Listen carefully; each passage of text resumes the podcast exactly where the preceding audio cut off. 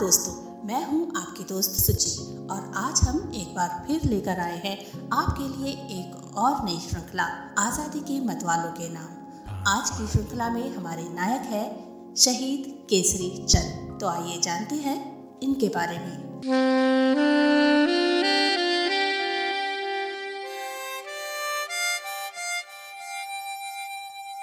शहीद केसरी चंद, जिनका जन्म हुआ था 1 नवंबर 1920 को एक साधारण से परिवार में। जब ये सिर्फ़ छह साल के थे तो इनकी माँ चल बसी इनके पिताजी श्री शिवदत्त ने इन्हें एक स्थानीय हाई स्कूल में शिक्षा दिलाई और आगे की पढ़ाई के लिए केसरी चंद देहरादून के टी इंटर कॉलेज पहुँच गए। लेकिन 10 अप्रैल 1941 को बीच में ही पढ़ाई छोड़कर वो royal India army service corps में नायब सूबेदार के पद पर भर्ती हो गए। उसी समय के आसपास सुभाष चंद्र बोस के आह्वान पर आज़ाद हिंद फौज का गठन हुआ। अपने जीवन के शुरुआत में तो उन्होंने ब्रिटिश आर्मी ज्वाइन कर ली थी, लेकिन ब्रिटिश आर्मी की नौकरी में उनका मन ना लगा।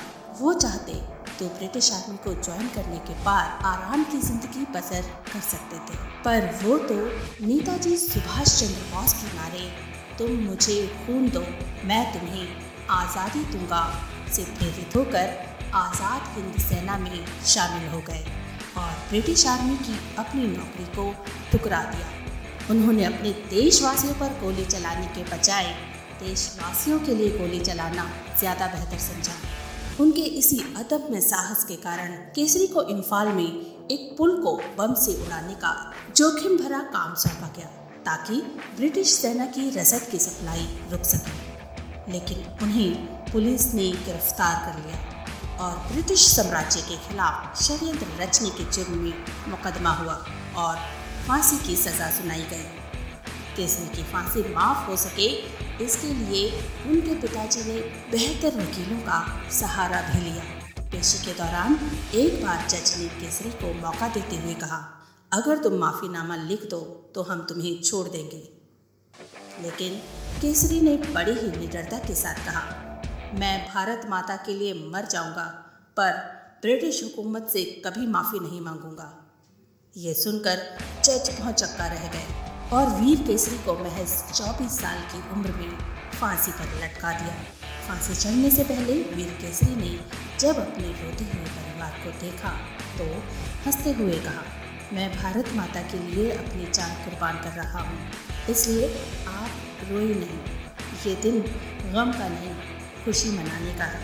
आज़ादी के इस स्वतंत्रता सेनानी शहीद केसरी चंद को हमारा देश कभी नहीं भुला पाएगा। दोस्तों, आपको ये पॉडकास्ट कैसा लगा? आप हमें ज़रूर बताएँ। मुझे मेल करके। मेरा मेल आईडी है Suchita Rawat eighteen at the rate gmail dot com मेरे मेल आईडी का लिंक मिल जाएगा आपको डिस्क्रिप्शन बॉक्स में। दोस्तों, आप हमको मेल करके बताइए कि आपको ये पॉडकास्ट कैसा लगा। आपकी कोई शिकायत हो या सुझाव हो, आप हमें मेल करके बता सकते हैं। और सुनते रहिए आर जे सुचि को।